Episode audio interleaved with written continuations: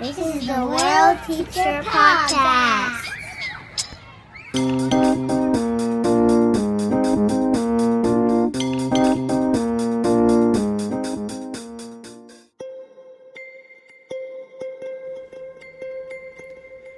I'm truly honored to have gotten the opportunity to speak to my guest in today's episode. She's a true living hero, easily one of the most incredible humans I've ever had the great fortune to meet. She was a nurse originally, which itself is amazing enough. I think we should all be able to agree by now that all nurses are heroes. But she switched paths and grew to become a person who has had a major and very positive impact on marginalized communities in Canada and in the lives of many thousands of young people. Her name is Carolyn Acker. She's a member of the Order of Canada, a rare distinction that recognizes outstanding achievement, dedication to the community, and service to the nation. I love the blurb about her on the website, so I'm just going to quote from it. It reads Carolyn Acker has worked tirelessly to break the cycle of poverty in Canada. A nurse by profession, she championed social programs for disadvantaged and homeless individuals as the former executive director of the Regent Park Community Health Center. She's also the founder of Pathways to Education, a program that provides financial assistance, tutoring, advocacy, and mentorship to youth living in poverty. Her groundbreaking work has resulted in decreased dropout rates, increased post secondary studies, and the replication of the program across the country. Carolyn's truly a great person and a phenomenal role model for young people, or old people for that matter. She was also on the Freakonomics podcast years ago, which I really do recommend you check out, both the episode and the podcast. The focus of this episode on this podcast is one of the many great things Carolyn has done the major social innovation her leadership gave rise to, the Pathways to Education program. This is a program that is truly dear to my heart. You see, I discovered that I'm a teacher during my very first night volunteering at Pathways to Education in Toronto. I helped out tutoring there once a week for three hours for three years, alongside dozens of staff and other volunteers who put in much more time than I did. I gained so much from that experience that I truly cherish and indeed still rely on to this day, especially about how to connect and understand students as humans, as individual people. The thing that I think I learned that matters the most, though, is just simply how effective the Pathways to Education model really is in supporting classed and racialized youth, especially to get through high school. It's a program that really does work. The data shows starkly increased rates of attendance, academic achievement, and graduation. It truly helps break the cycle of poverty. The social return on investment is $24 to Canadian society for every dollar invested in the program. Pathways to Education is a program that started near where I grew up and is now spread across Canada. I hope it spreads a lot further. It really should. It's a superb example of a small group of people coming together to effect transformative social change in a community. It's also a stunning example of what can happen when you think about kids as humans with basic human needs and you design systems to meet those needs. Last thing before we get started, I'd really like to encourage people who can to consider donating to Pathways at pathwaystoeducation.ca. Here's me talking to Carolyn Acker about why. So, Carolyn, I really want to thank you for coming on. And I really feel like I need to start um, the conversation with you with a thank you. Uh, you're somebody who has changed lots of people's lives, including mine. I started as a teacher in Pathways in 2003, um, and I remember my very first day. It was it was like September, October. It was cold, and we were in a basement church in Regent Park, uh, a community yeah. I had been afraid of as a child. Um, yeah. and I got up the courage. I'm gonna go into Regent Park, and I want to like want to do this because I was trying to like figure out what to do with my life at the time, and I didn't really mm-hmm. know. And so I was volunteering in a whole bunch of places. I thought maybe I wanted to be a lawyer. I don't really know. Like, what am I good at? Kind of thing. So I was like, okay, I'll try this. And mm-hmm. um, and so I, I went, and the very first day, um, I had this. So I was a tutor, and I went to help people. And the per- first person who showed up was this little girl from Bangladesh. And she had just recently arrived a few months ago. She had mm-hmm. rapidly learned English. And we just started by talking. And she shared the story of her experiencing snow for the first time. And we really yeah. connected. And it's just like this, it was just like a really wonderful experience. And I helped her with her homework, it was like English or something like that. And then I left the building that night high out of my mind. I, I'd never felt better in my life because I knew exactly what to do with my future at that point. I, I like good. it was perfect certainty. Um, and like I feel it right now. I actually feel that kind of energy going through me, and it was such an amazing feeling. And and that was step one of a very amazing journey I've had as an educator. And I'm really, really grateful to you personally for that. So thank Oh, you. Thank you. Well, uh, you know, I was the, uh, I started, I- I'm a nurse. Yeah. Okay. I'm, I'm a nurse. My background is not education, it's nursing. hmm Um, when I went to become the executive director of the Regent Park Community Health Center, which is situated in, in the oldest and largest public housing project in Canada, hmm and um, there there was some violence, but what happened over the years is it just increased. So one murder one the first year, the second year maybe two murders. By but I and I went there in 1992. Um, we we were a 2.2 million dollar organization in 1992. And I created a transformation so that it would be run by the community. with community members on the board and community members hired, and that that, that we took all the people who lived in our catchment area. We, we weren't going to send anybody elsewhere. And we managed, you know, mission, vision, values, etc. And then by about 1995, we had really grown from 2.2 to about 6 million hmm now we had all kinds of health promoters uh, working in the community. Uh, we had community gardens. We had an early years program where we worked with women when they were pregnant up to the baby age six so that we could have. Our goal was that the child would grow up with the same IQ as a child out of a more privileged home. hmm And so we were doing infant stimulation, teaching parents good parenting skills. We started a preschool. A lot of the kids were immigrants. So we brought them in five. We'd hire a, a work and teach them the colors and the numbers. You see, this was a research project that was being done at Parents for Better Beginnings, was being done by the provincial government. hmm So we were getting data back to know the effect of our work. And when they the IQ they, they weren't doing so well, so we implemented, okay, we'll teach them the colors, we'll teach them the numbers because they're not getting that at home. So and and everything started to improve. It was brilliant to be able to implement and get feedback. hmm So this was going very well. We had really grown, but instead of the community getting better, the community was getting worse. hmm There were more murders.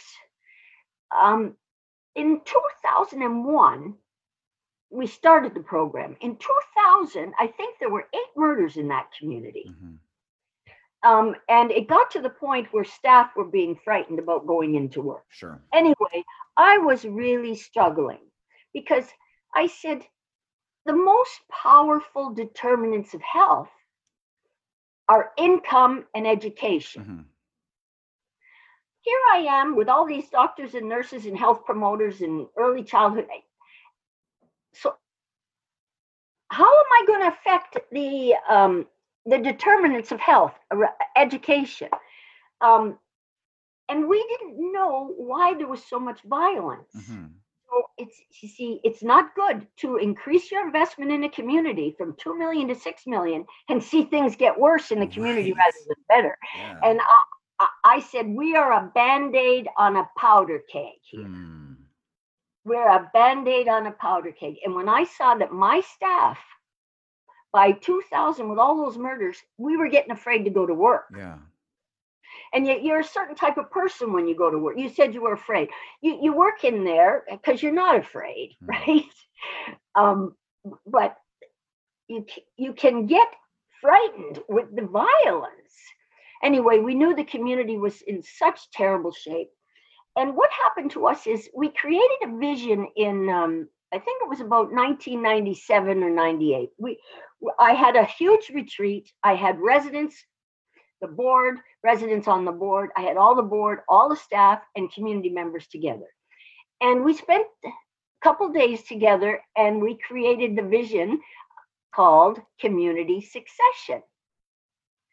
And of course, nobody knew what that meant. Uh, uh, So I said, okay, the young people growing up in the community will be the future doctors, nurses, social worker, executive director, director of finance, you name it. They will take over instead of us driving in to work here. Okay, well, when we took the flip charts, everyone had gone home. I started to cry because I'm over responsible. And I said, How am I going to make that happen? well, I didn't give up. Eh? Yeah, you got yourself into a big hole there. Jeez. I really did. I cried. I said to the facilitator, I don't know. I don't know. How am I going to make this?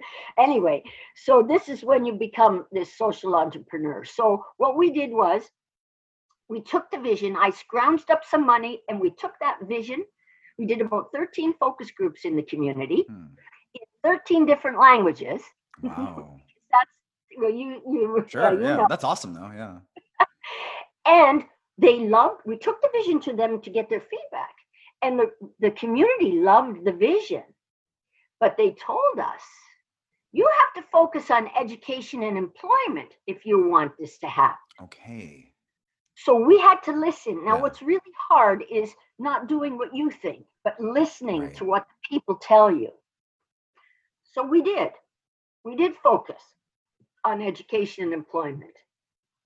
We wrote a proposal those of us in the organization with our ideas. It took me about three years to get it funded. Thank god for the trillium foundation and the um, the counseling foundation of canada. Mhm. because they after three years i say they tortured me for three years they were doing their due diligence they're going to hand me money? Okay so you know they interviewed the board they made spot checks they wanted to know did we deliver? We had a reputation for delivering. So eventually they said let's give this a try and give this organization the funds and see what they can do. Well first of all we didn't implement the proposals that we wrote because those were our ideas.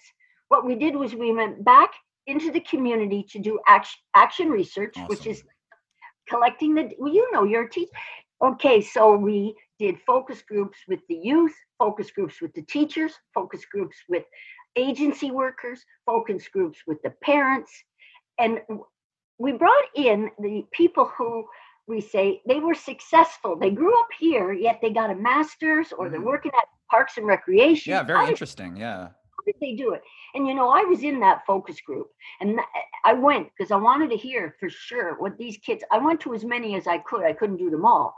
But this was profound because what I learned there, every one of those people who had made it, somebody took them under their wing. Hmm. Most often it was a school teacher who recognized this young person's can go places. This young person's smart. This as they all are, just as smart as you and I. Absolutely. They're poor. That's the only difference. Mhm. And then they would be kind of taken under the wing, and that that that teacher would guide them. Maybe give them a little bit of money they needed to pay for something at school that they Mm. didn't have. Teach them how to write a thank you note. One of the women said that she became a social worker. She got her master's, and she talked about the teacher teaching her how you write a thank you note to Mm. someone. So it was really like the relationships and like the mentoring. Yeah, it went so far as personal hygiene because Mm, some kids have a mother who's schizophrenic. Sure. And now, you know, and okay, so wow. Anyway, we gathered all the data, and what we found were the barriers, Mm.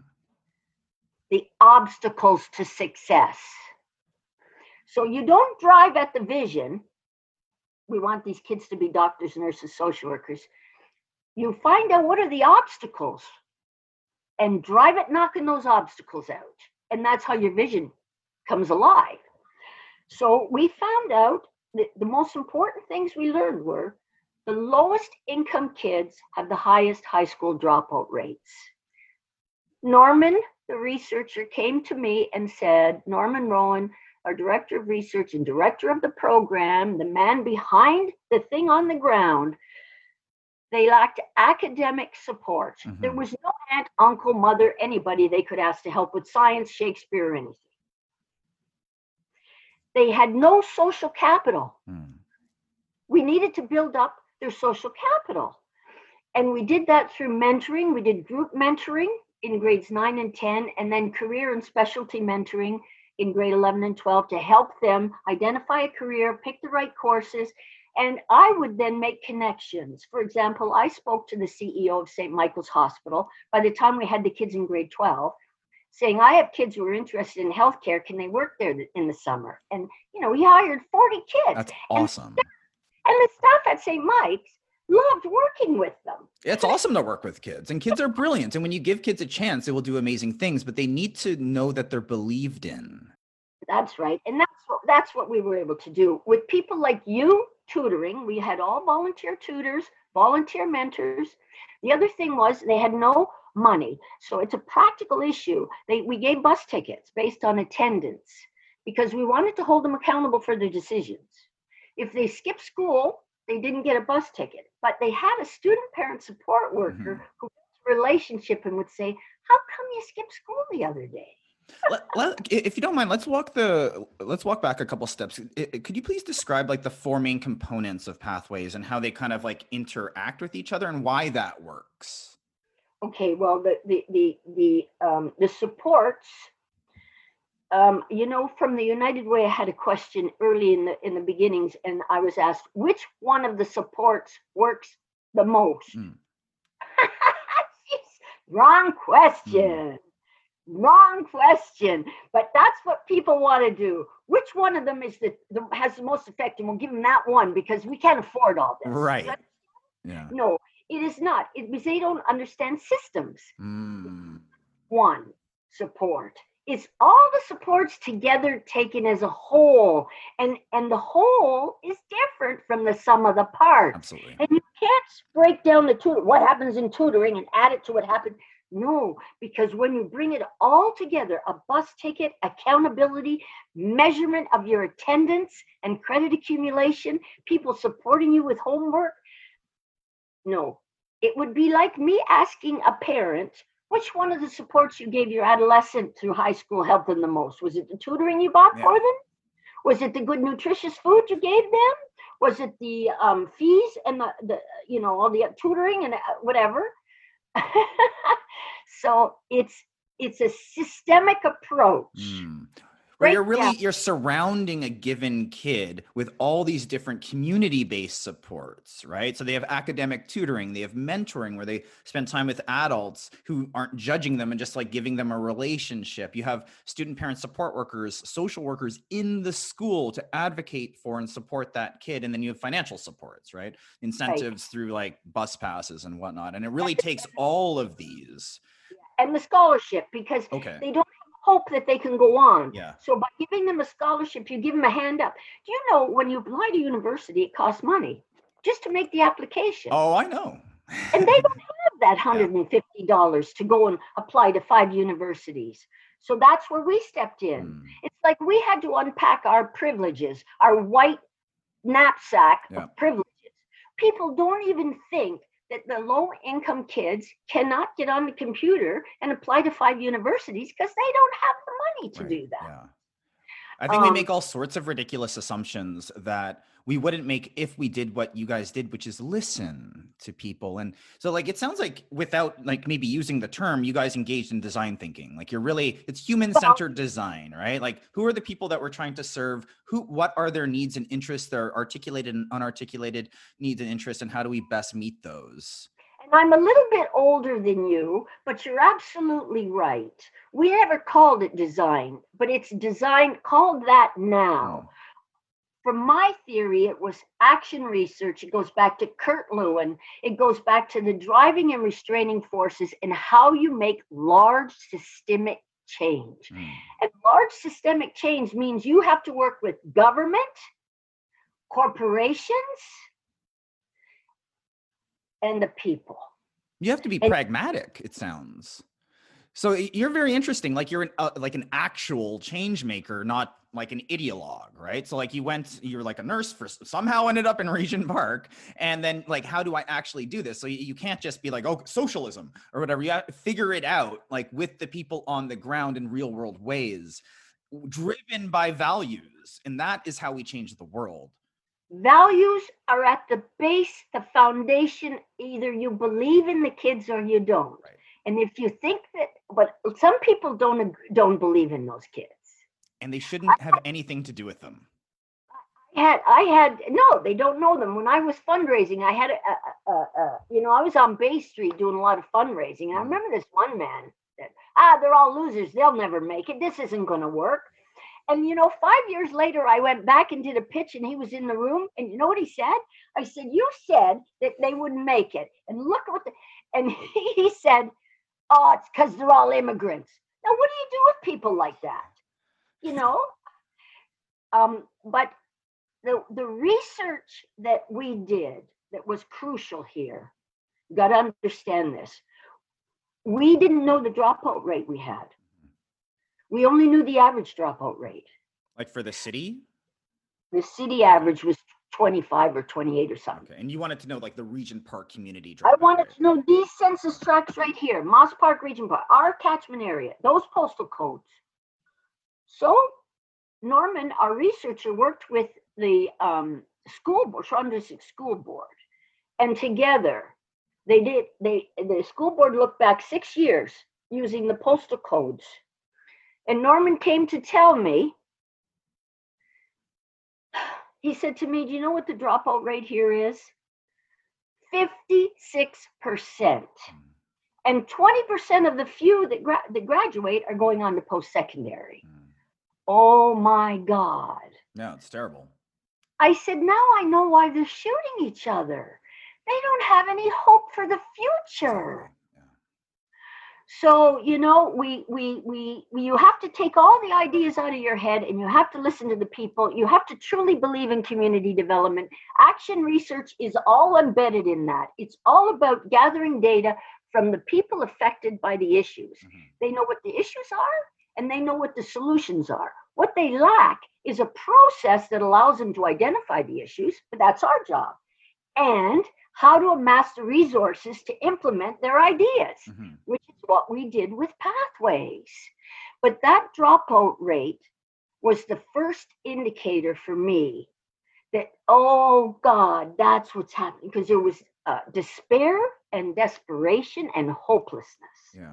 And you know, the kids in the first year of pathways, as they, some of them did very well, and uh, most of them, all of them, but one of them told me that, you know, well, two of them, uh, they start to go in the area of drugs because they need to bring money home to their parents, and that's where the money. And the drug dealers take the young kids and they, they, you know, say, "You sit here, you, you, yeah," and they hook them because they give them money to deliver that bag over there, or sit here and watch and tell me if the cops are coming, and I'll give you a, a toonie. And then they see them with the cars and and and. But this and, that's the role model, right? You feel validated by that person. You feel like known and and like you encouraged by like that guy. That's not the person you want kids turning to.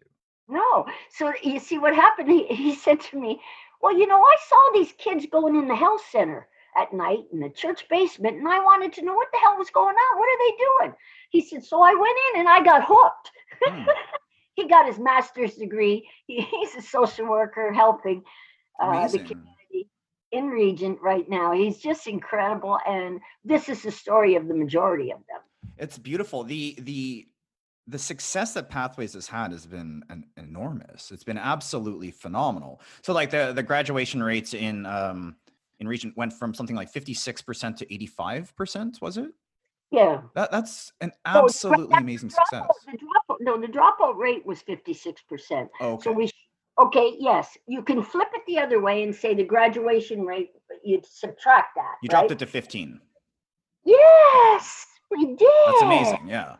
That's amazing. That's huge. And that's a wonderful, wonderful thing. And so I think Pathways is an amazing program, but I think there's a lot that can be learned from Pathways and from you as a, as a community developer and as a human developer uh, with respect to trying to make the world a better place. In the context of fighting racism, for instance, um, with respect to schooling. I think I know uh, programs like Pathways can make a big difference, and I think also in the context of COVID, well, uh, schools are really going to struggle, and I think community-based programs are really going to need to step in and play a role. I think it's really important, and if we don't, as educators, understand like the utter cruciality of the uh, surrounding a kid with uh, like a lot of different supports we're not really going to be able to meet the needs of those who need like the most help. That's right. That's exactly correct. The, the, the, what did we do? We leveled the playing field. What did we do? That's what we did.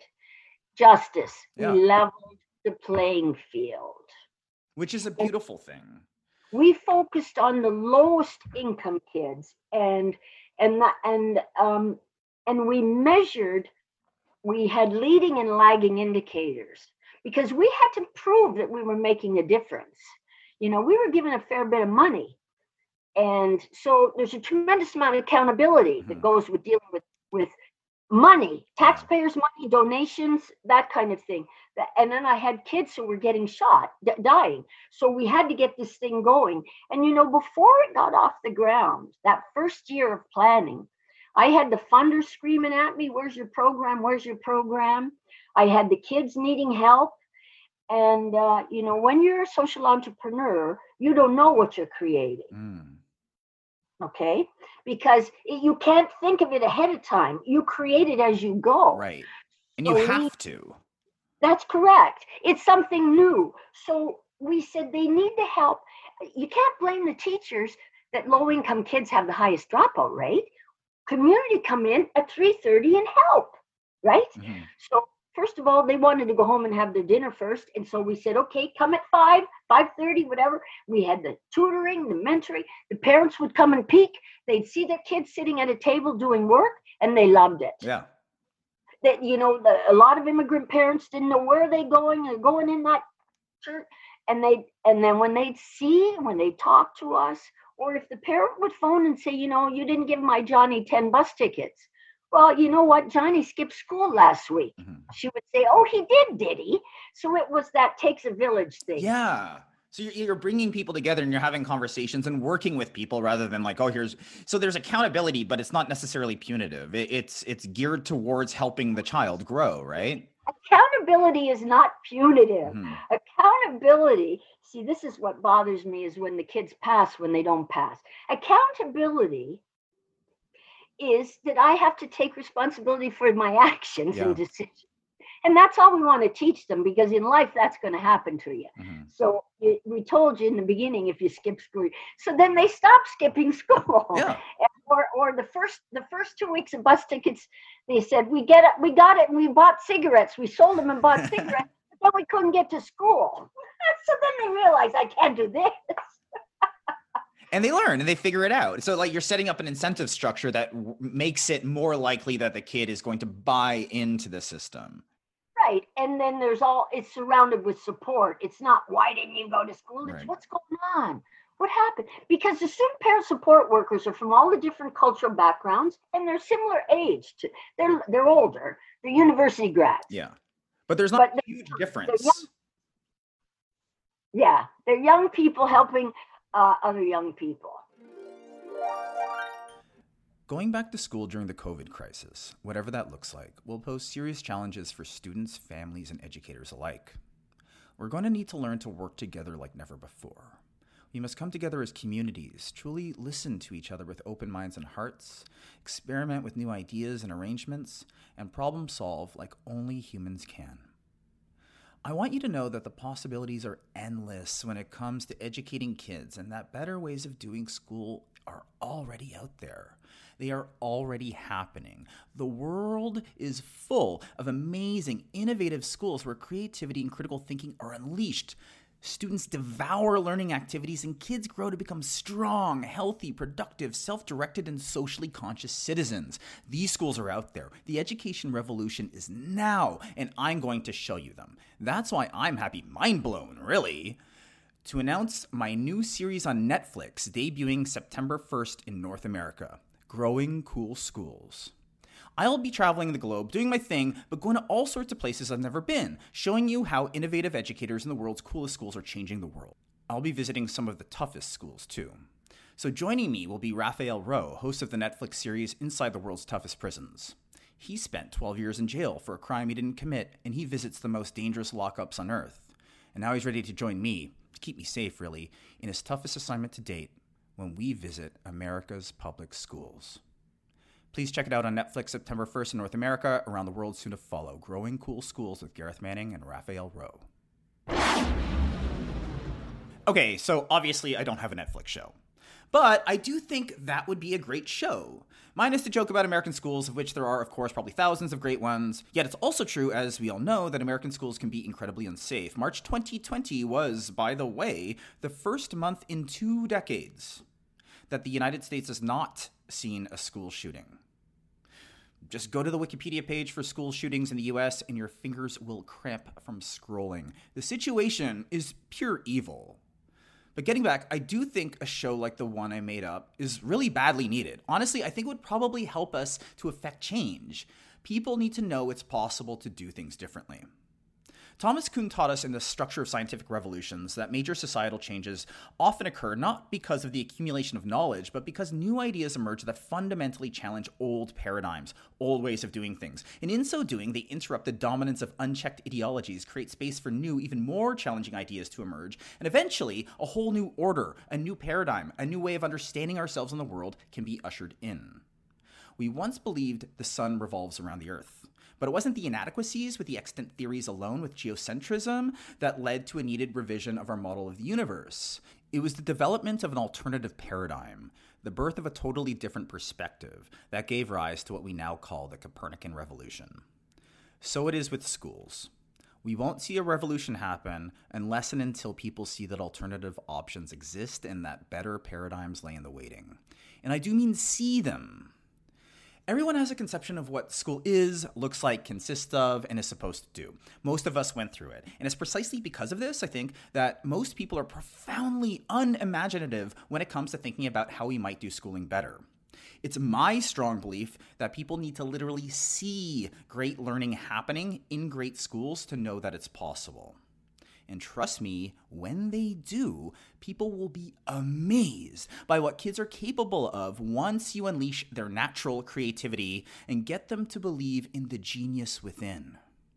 I see it with my own eyes all the time. So I do legit think we need a really cool show about the education revolution happening now. It would need a better name and it doesn't have it doesn't really matter who funds it. It doesn't have to be Netflix. But given the laughable garbage that comes up on Netflix if you ever search for either education or school, combined with the reality that basically everyone is interested in education and the fact that kids are hilarious and total comedy gold, it seems like a pretty good idea to me. But for now, let me just recommend that everyone on Earth watch Inside the World's Toughest Prisons, especially the episodes on Germany and Norway, which show vastly, vastly better approaches to criminality and rehabilitation, to imprisonment, to how, how we deal with crime as a society. These are super important topics that we intend to spend a lot of time on the podcast examining. And of course, by the way, if you haven't watched it already, watch The 13th on Netflix. It's about the US prison industrial complex. It's essential viewing if you care about black people at all. Also, please subscribe to the podcast and stay tuned for multiple upcoming episodes on a totally alternative paradigm to our disastrous criminal justice system called restorative justice. Lots to stay on that. Stay tuned and, and that makes a i think that's really important. I think kids really need uh, role models around them. I think they need mentors and they need those who are genuinely interested in their growth as a human being without judgment and with love. And when a kid has that it's amazing what kids can become. It truly truly is. Um, but I, I, think this program is, is, so important. It's not just an anti poverty program, it's an anti racism program because race and class are inextricably interlocked.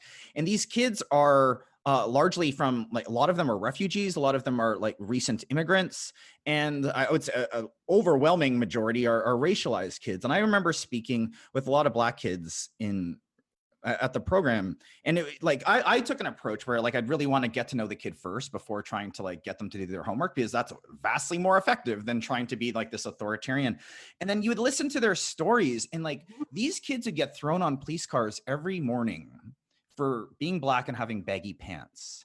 And that's terrible. And Yeah. Pathways wasn't a program that could necessarily deal with that per se, but what it did give them is somebody in school to go to after that happened to talk to about it and somebody after school to talk to about it where they're like yes this is terrible and this is awful and you, you don't deserve this um, and then we can talk about like problems in the world and whatever and what we might do about that um, having those kind of supports for black kids in black boys in particular who like in toronto schools are massively massively oppressed like the data are tremendously bad um, in terms of dropout rates in terms of exclusion through uh, disciplinary measures and so on programs like pathways actually solve that problem Mhm. that's They- awesome. Yeah. You see, there's a couple points I want to make. Pathways was not there to change the teachers, the schools, or the parents. What we did was we helped mediate the space in between. If there was a relationship issue with the parent, then we would help the student and the parent sort that out Mhm. what- if the if if um a, I had a teacher who told a boy um he he he asked the teacher in high s- he said you know I want to get a better mark. I I I- I'm worried about my future. I didn't do well in this French. And uh, the teacher said future? What future? You got no future.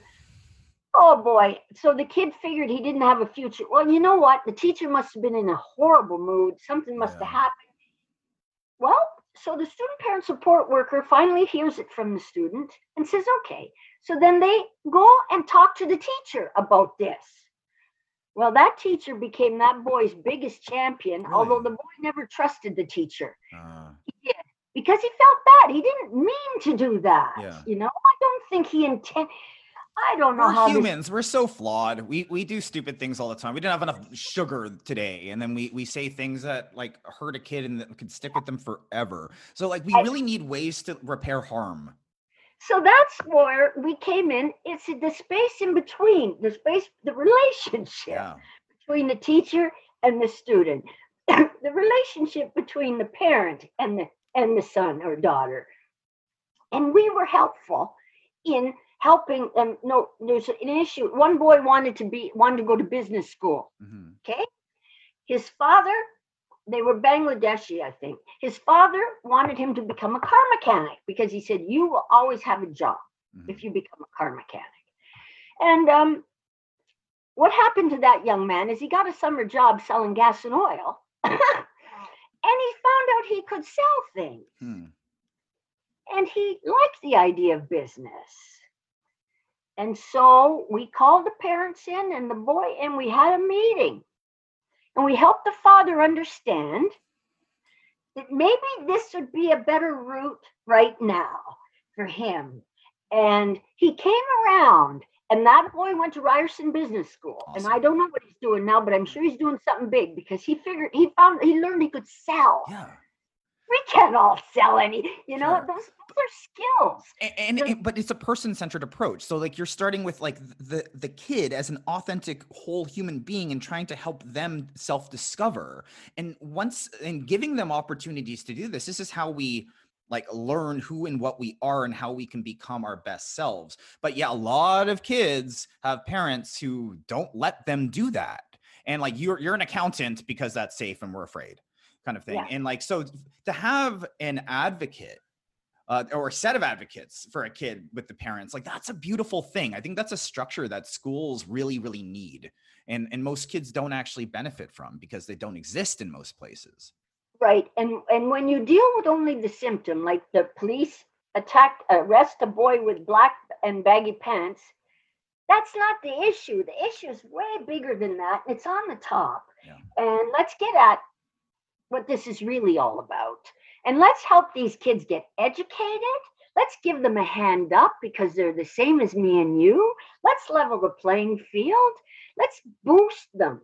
You know, I went to a, a, a conference, uh, it was university people worrying about why they couldn't get the low income kids in and they wanted to get the low income kids in. And I listened the whole day. and the image that came to my mind, I said, you know what? You guys are sitting in a boat and you're trying to bring these kids from the down in the water into the boat and you're reaching down down down to pull them up and you're going to tip the boat over and you're not going to Hmm. pathways dives in the water goes underneath and boosts them right into the boat. They're the ones that are doing the work not me. All i did was help them with a tutor. When they told me they couldn't do math i found somebody who could help them i believed in them this is this is what it's all about they never had anybody you know i only had one teacher in my whole life who said i was smart my grade five teacher Yeah. that's it I, I think got- so many of us have absolutely terrible experiences in school and with teachers, and I can recall way more bad teachers than I can good teachers.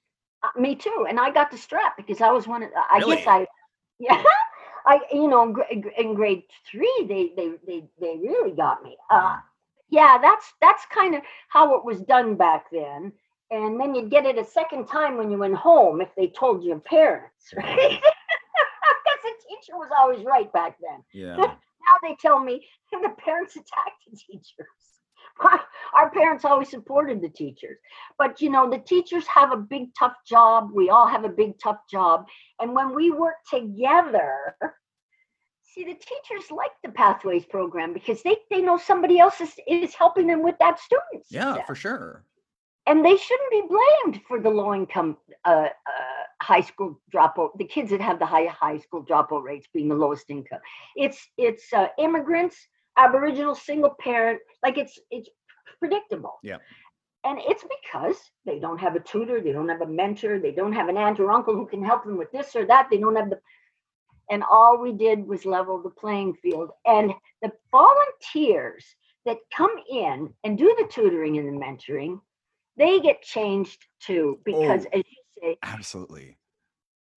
you, you get more out of it than you you know you're giving and and you go oh this makes me feel good oh i'm so and you and you and the kids get to ask you all kinds of questions well what did you do what did you study why did you want to become a teacher and that's how they learn because they don't have this opportunity Yeah. like other kids have that opportunity where they will go into their friend's home and speak to their friend's mom and dad Mhm. well, our kids only saw poverty when they went next door. Yeah. People who didn't speak English or new immigrants or refugees. Yeah. And people without like cultural and social capital to really know necessarily how to advance in Canadian society. As like a, a white privileged person, it's hard.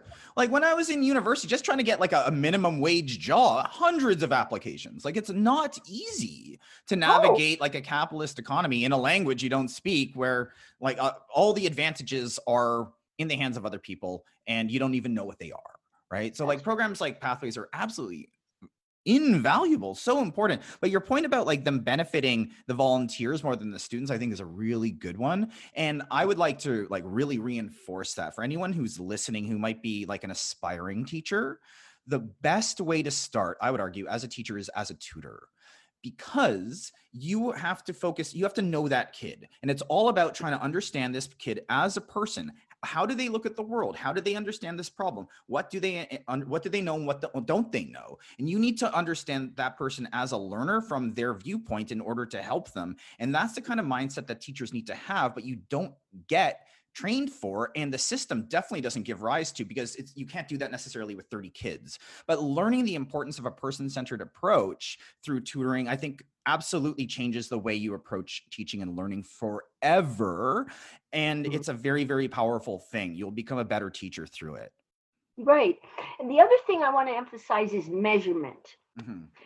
Um, so we had the leading and the lagging indicators. Uh, the, the leading ones were uh, credit accumulation and absenteeism.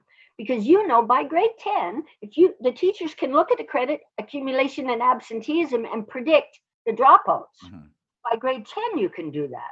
So we were on top of that. So if the absenteeism was increasing, we worked with them to find out why, how, what we could do. And the same with the credit accumulation.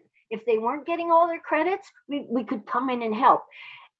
And it's a systems program in that, as I said earlier, we didn't want to, we didn't set out to change teachers or change schools or change parents. We work on the, the, the, the relationship between the student and the parent. So it's it's in that space. If you make your intervention in that space, you make a huge difference. When you target your intervention at the kid, no, you don't make the difference. You don't. It's not Mm. the same thing. That's fascinating.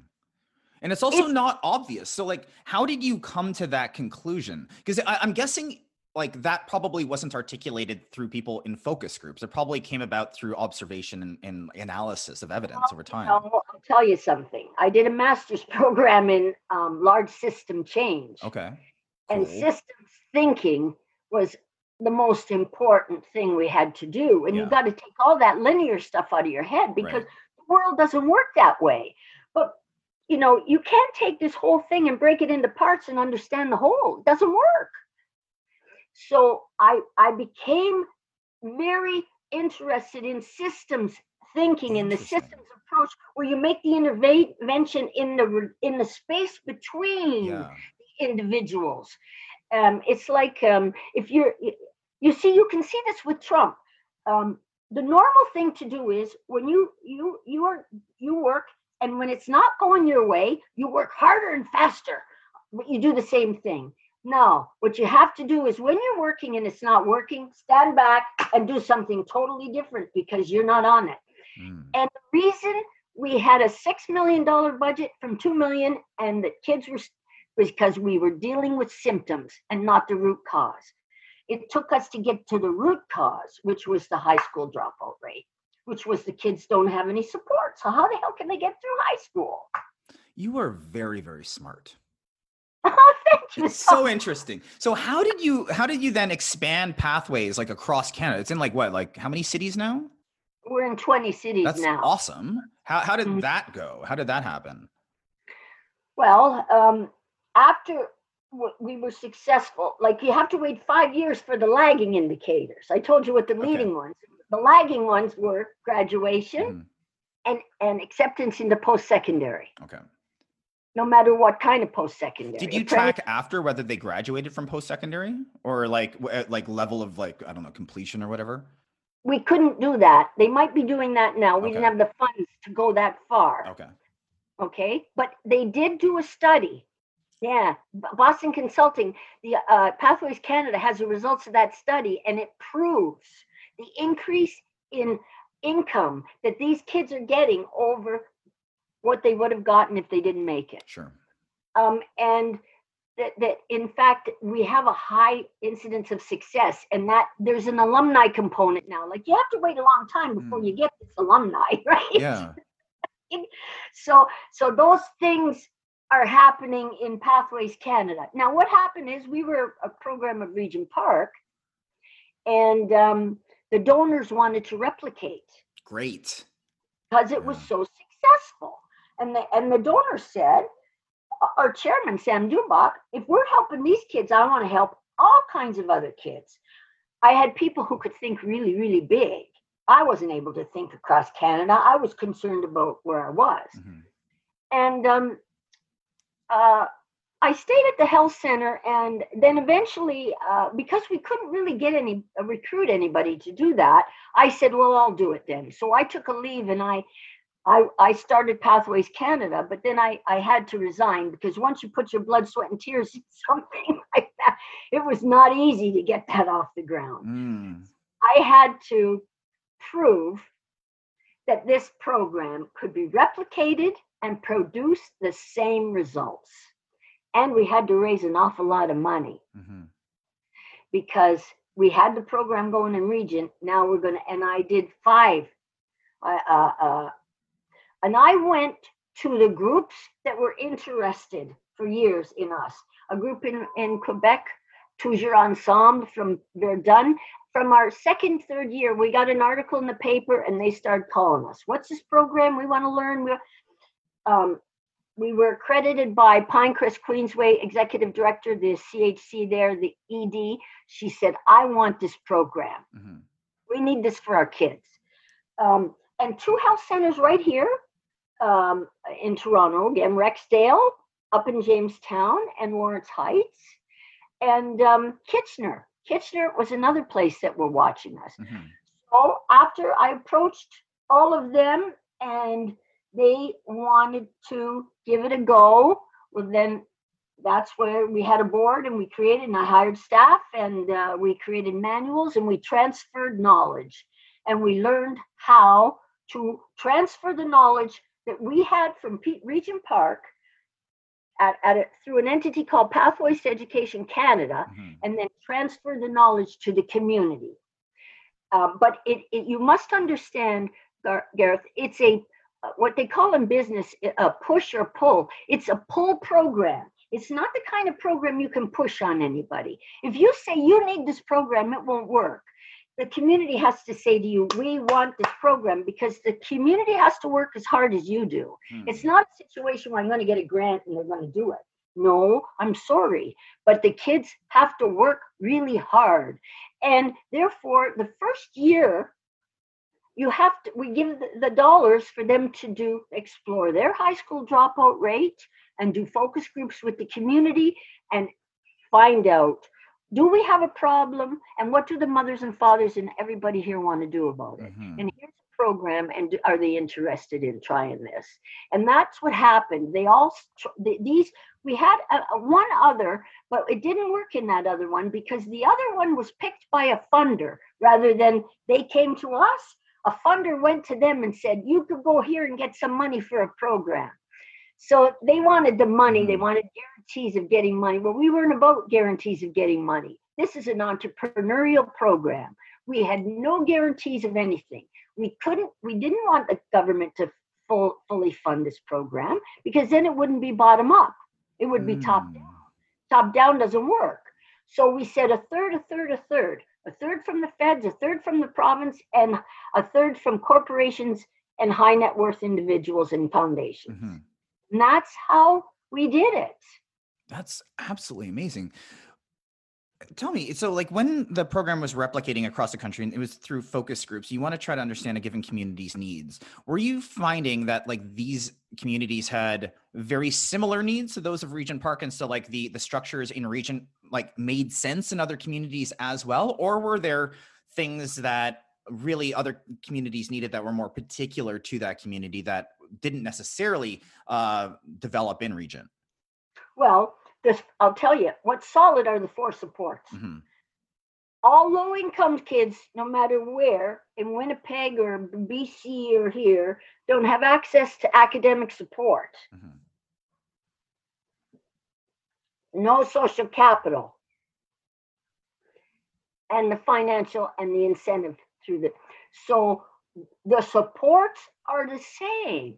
However, they need to be delivered based on the needs of that community. Okay. So they're delivered like um, in um, in Winnipeg. When I went to that program, I saw it's mostly an Aboriginal program, and I saw the kids would come in for tutoring at night, and there was food, and they could take um, rice and vegetables and whatever was cooked ahead of time for them. And I was also aware that when I was running the program in Regent Park, my staff kept saying to me, We need food, we need Mm. snacks. We need... I said, I can't hardly raise the money for the program. Now you want me to find money for food. I couldn't do it. Yeah. But when I asked a question in that program, oh, I see you're doing this, eh? They said, yes, in in in our case, it sometimes is the only meal of the day that they get. Yeah. Okay, so then they had elder circle. So they had delivering those same supports, but in a different way, Yeah. suitable to that community. And in British Columbia, they're doing it whatever. It's got to be based on the needs of the community. Right. And so it's adaptive to those needs. yeah, those structures and systems thinking in terms of dealing with the space in between, the relationships, then uh, and and the reason it works, uh, Charles Leadbeater studied it, and he concluded, you see, everything has become transactional. You go in the hospital now, you get a bunch of transactions. In school, in university, it's all transact. Where's the relationship? Yep. Well, relationships are crucial. They're the center. like you said, you're going to make it learn about this young person before you give them talk to them about why they didn't do their homework because they could have a very good reason why they didn't do it, Mhm. right? And you so you get to know, uh, yeah, it's the relationship that we build the relationships that make the program work. I think that's a, beautiful message. I, uh, one of the questions that's coming into my head has to do with like replication, and, and you keep talking about how expensive it, it is to do this, and the need to raise tons of money. I have a student who, uh, so I, I, teach at a school that travels around the world, and we do project-based learning, and kids design their own projects. And and one one of my students who's from uh, Albania, she designed a project uh, where she created like helped create like a community center in her mm. like community uh, for Roma children, and she developed a like a, a learning module to uh, promote creativity and like sort of like holistic development and create like a nice space for kids to be. And she did this after doing like a community-based needs assessment, action research, and and, and and and talking with people and trying to actually meet their needs and working together. And she's able to do this for nothing, basically. But what she's definitely not going to get is any of the like the data right and and so she won't really know necessarily if it's going to be as effective but I, I, think it's probably predictable that if she does certain things right and follows really good exemplars like pathways that probably she'll have a really good impact on kids and that's a beautiful thing so i wouldn't want like people to like be afraid of going out and trying to do things like this just because of the money, right? Oh no, no, no, no, no, no. You got to try and do whatever you can. If all you can do is recruit tutors, uh, people who want to give the kids academic support and you just can't do anything about the other things, do it because everything we do helps them succeed. And everybody who believes in them helps them succeed. Absolutely. That's how, yeah. and you know, um, the other thing I learned is is self esteem. You know, you hear all this stuff about self esteem. Well, you know what? Self esteem comes when you master something you didn't think you could do. Right. The mastery is what does it. And you know, sometimes they pass a child here who, who should repeat the year and I just think if I didn't do my reading right in grade one and they put me in grade two, my anxiety level must be through the sky. I would be better to do repeat grade one and get good at that and feel I mastered it. And hope and I watched the kids and their body language showed me in grade nine and 10, the boys are all kind of this way and they I say hi and they go, they grunt. And by grade 11 and 12, they're walking erect and they're proud and they, hi, miss, how are you? It's unbelievable. Yeah. I witnessed all of this. And you see, I never had my own children, so they became my children. Yeah. That that's uh, that's an absolutely beautiful, that's, beautiful thing.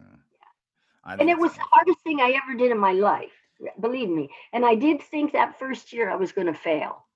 But I said to myself eventually, I, I remember walking in my office going, I'm going to fail. This is going to fail. I'm going to ruin my career.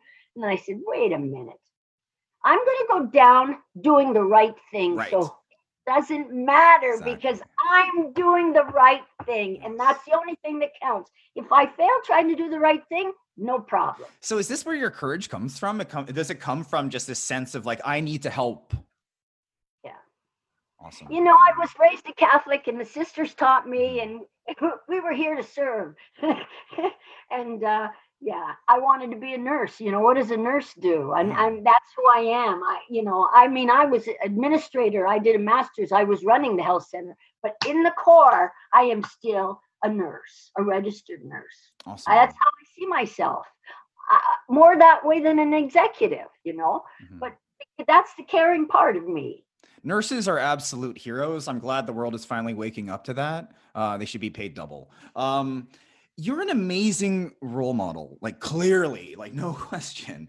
What would you say and what do you say to young people when they ask like how should i approach life? or like what would you tell me about like what i should do if i'm say 15 that might help me be more effective in meeting my goals help me be a better person help me be my best self? Well you know I, I would probably go to the values and beliefs and, and, and, and it takes some time to figure that out. Um, when you're young, you don't always know what you truly believe in and what you would die for. Mm. I might say at some point you're going to have to come to terms with is there something you would be willing to die for? What do you really believe in as a human? That forces you to figure out who the hell is in there. Yeah. Is there anything you'd be willing to die for? Anything in this world?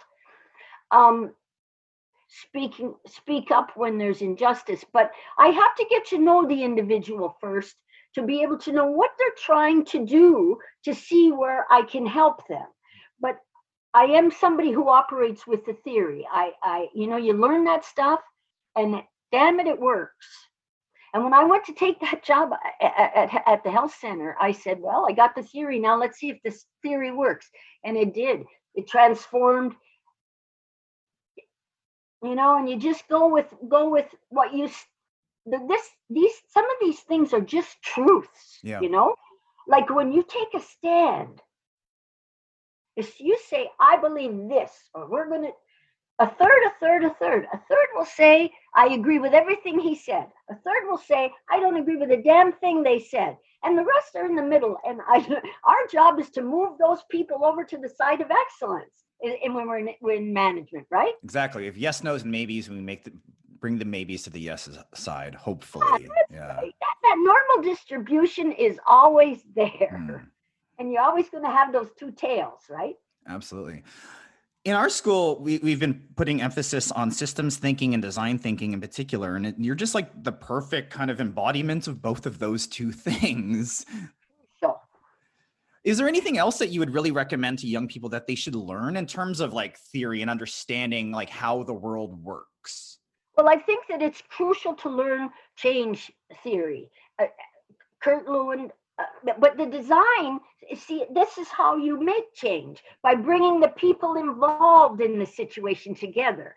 By getting the, you, so you're teaching you're teaching systems thinking and helping people understand that you can't understand the whole by breaking it into little parts and studying the parts because something different happens. It's called synergy. So there's a miracle that occurs there. It's a different thing that comes. And they need to learn all of those. They need to learn about this working on the space between the relationship the, the, the, what you're teaching them is perfect because that's the way the world works. Mm. and the linear thinking doesn't help it's, change yeah. the world. Linear thinking doesn't help. It's this and you know when i went into that program in seattle washington it was called the leadership institute of seattle. It was out of a um, um, city university there. And uh, they told us you got to take off we're going to unlearn first all the stuff you got in your head and we're going to learn mm-hmm. about something a new way of looking at the world and and that is what you're teaching them and we called it action research and community development we just use different words and and but the bottom line is you have to truly believe yourself that the people know what the problems are and what the solutions are they just need help with a process to identify. If you don't believe that and you try and do this, it doesn't work. Mm. It takes real humility and listening and openness, I think. Yeah, and I've Sounds. seen this in large institutions, you know, where they, they the hospital will say, well, we need community input, so we're going to create these community because somebody told you you need community input you're going to do this or because you believe that the community has good information to give your organization to help you know whether you're doing a good job or not mm. So yeah yeah do you really believe in people? I do. I do too. And that's i think that's the heart of it. You have to. Yeah. And i think I, I, really think that we're going to learn our way out of these problems that we're having. I think we're in a really transformational moment right now where a lot of systems are being disrupted but yeah. that disruption can that that creates opportunity for transformative change and i'm hoping that people will jump in and try mm-hmm. to like uh, do that but it's really about like working with the people that you're trying to serve rather than being like i have the agenda i have the solution no, you have to be very humble. You have to know you don't know what that person or what that community's problems are. But a lot of people think they know it. Hey, there's two kinds of people in the world there's learners and there's knowers. Mm. I can't work with knowers. If you know everything, then don't bother with me because yeah. the more I learn, the more I realize that I don't I only know a tiny bit. Exactly. the more you learn, the more, oh God, how much information is there? How yes. much knowledge is there? Ah, oh, geez, I got this much here. and, and, that's cool. And we need to stop pretending that we we're like these amazing, like all knowing adults and we're like the authority. And uh, it's really important to be authentic, to be honest, to be truthful. And that means like acknowledging our limitations there's so much that we can't know as humans i think i think we're super limited in our capacity to understand but And- we can get better And there's nothing wrong with saying, I don't know. Let's figure it out together. Let's see if we can figure yeah. it out. but like a Um, genuine commitment to truth and to learning and to growth and to justice and to love it will transform the planet i think and you're you've already done that which is awesome how can people support pathways at this point Well, we have programs across the country, and all of our programs need tutors and mentors, and we need donations from Mhm. folks. Any amount is helpful because that's how we hire the support staff. That, that, that like the student parent support worker and then we need someone to supervise the tutoring i mean you do need some paid people to do this it, can't, it doesn't happen all by itself Yeah. And therefore those are the kinds of things that we and um, anybody who's in a corporation who could give a work experience to to to a young person. Yeah. Very good partnerships with ernst and young and and and places like that where they get mentored. We get mentors from the banks. The royal bank was the first bank in on this and they hired all kinds of our grade 12 students too. Awesome yeah so and then they find out they get a lot out of it. So Mm. it's it's so then you go to a new city and you've got all these new people that you can engage. So you know there's and um that's that's how people can help. If you're in vancouver there's a program in vancouver. If you're in winnipeg there is a program in north winnipeg right? Absolutely. If you're, there's a lot of people out there who are waking up to the realities of racism in the world uh, and want to do something about it, and I've, I think it's a moment of listening in a way that I've never seen in my life on the part of white people. And if people out there really want to fight racism, this works. This actually fights racism. This ash- actually fights class oppression. This helps change people's lives. And if you want to help, give some money or, or donate time. Even better. you know, you asked me what made me like this. Well, my father had a big impact on me. Um, and my parents were immigrants. Uh, my father came from Italy here when he was two years old in about 1911. Mhm. And he, he was, um, uh, this was English from England. This was Upper Canada, remember? Okay. Wow. man. so um in the 19 you know and so they were uh very discriminated against they were wops they were dagos greasers you name it anyway he told me that he um and and they tried to anglicize you know they tried so hard to, to become english he, he my brother told me that he my father said to my brother one day don't say pasta donald say macaroni but my father taught me that he was discriminated against when he was at school. And he came home from school and told his mother, my grandmother, who was a smart lady, you know, they're saying this, they're calling me that. And she looked at him and said, You know, Connie, you're no better than nobody's any better than you. Mhm. And you are no better than anybody else. You see, she didn't stop with nobody's any better than you. She had to add, and you are no better than anybody else. And that's what people have to realize. And, but you know, as a new immigrant, when you get called names, that's what happens to you. And, you know, my mother was the same way. And they were so poor. Uh, uh, my mother got grade four education. My father got grade nine because he, his father died and he had to quit school. But my mother, mother had, the father took off. I never knew the grandfather, my grand. Um, and uh, she had seven kids. So, you know, my mother told me when she was in grade five, she had to quit. She got grade four. She went to work in the cotton mill Wow. in Welland, and they came in 90 degree heat. And she said they would come out covered in cotton, stuck all over them. Yeah. And the people called them cotton dollies. So you see, I, I you know, I, uh, I, I, uh, I got the social justice thing here, you know. Yeah. It's. I, I was raised in a certain way to understand. I remember asking my father about capital punishment, and uh, he's, you know, he said, "No, you you can't because all you need to do is kill one innocent person, just one, and it's wrong." So, my father was a very good teacher too. Yeah. I think it's really crucial to have excellent role models. Yeah. Um, I hope I hope to become one one day. Um, but I think like if you're a young person looking out there right now, like a lot of the leaders are just absolutely horrendous role models. Um, but there are a lot of amazing people in communities, and like finding a mentor is a really, really powerful experience. And I, I really encourage people to do that for sure. And you know what? When we do work, it's not about self aggrandizement. Mm, It's just not about self aggrandizement. It's about serving, right. especially in the public service. Absolutely. Okay. Those of us that work in government or healthcare or these education, this is this is the the, the goods that the capitalistic society doesn't provide Mm. that we need to. Yeah. Yeah, Mhm. we, we need to temper capitalism with like communities of caring.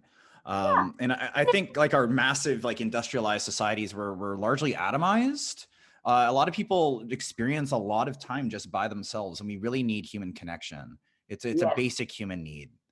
Absolutely.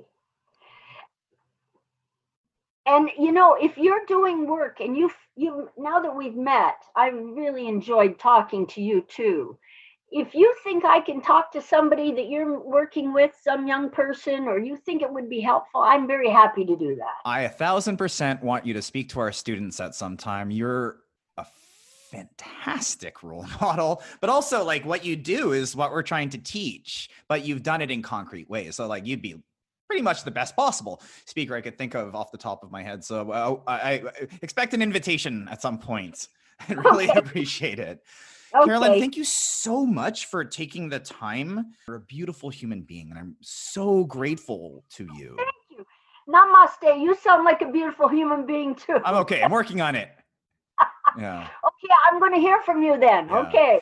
Talk to you later. Have a great day there. All right. And thank you. Bye. Bye, Carolyn. Bye. All right. So that was World Teacher Podcast episode number three. Hope you enjoyed listening. Again, it was such an honor to get to speak with Carolyn Acker. It's just like you want to beam a Carolyn shaped Batman signal into the sky for every little girl on earth to see. She's just such an amazing role model for us all. Please seriously consider supporting Pathways to Education at pathwaystoeducation.ca. One of the things Pathways was intelligent, agile, and caring enough to do in response to the pandemic was to come up with a good strategy for getting Pathway students mobile devices and internet con- connectivity. They are very smart people, but they still need our help. So, if you care about children, especially racially and socially economically marginalized children, many of whom are recent immigrants and refugees, if you care about Indigenous, Black, Brown, Asian, and other children of color, if you care about building the kind of communities where everyone can flourish, then please support Pathways to Education at pathwaystoeducation.ca. It is a proven way to help. Okay, thank you, thank you, thank you, thank you very much for listening. I super appreciate it. I'm also really curious to hear if anyone listened to all three episodes of our launch. Please let me know. We got lots more episodes coming, by the way. I might drop two or three next next week. I'm not sure what makes most sense strategically, but who knows. Um, we've been recording for months, and we have many more recordings scheduled because the thing is, I have to go back to work soon, uh, and I believe in planning ahead. Upcoming shows will include topics like racism and anti racism, white privilege, how Taiwan led the world with their response to COVID, whether protests and other forms of liberatory politics are effective. We'll be talking about the US election and how Bernie lost to Biden and what that means. We've also got a great episode coming up on the power of mentoring. We have multiple episodes on restorative justice, and I'm especially looking forward to learning more about Indigenous knowledges and how to support Indigenous youth. I honestly know almost nothing about that, and I really should. And yo, by the way, we're just getting started. These topics don't even begin to approach a surface to scratch, much less scratch the surface of the massive range of topics I want to address, and in much greater analytical depth. But yes, we've got lots of super brilliant guests coming up representing diverse ideas and identities. And as always, I'm super open to recommendations for guests and topics if you've got them. I'm. Uh, I'm honestly not sure if it will get easier or harder to book guests now that we've launched. You see, it's not necessarily easy to convince people to come onto some like overly excitable strangers non existent podcast. It's seriously amazing that anyone has agreed to talk to me at all. So, to everyone who has so far, thank you. Like, thank you so very much. And also to anyone who's connected me with potential guests, as a lot of people have, really, thank you so very much as well. Listeners, please click subscribe and share like crazy. I am super curious to see where this goes. Peace and love to us all. Thanks for listening.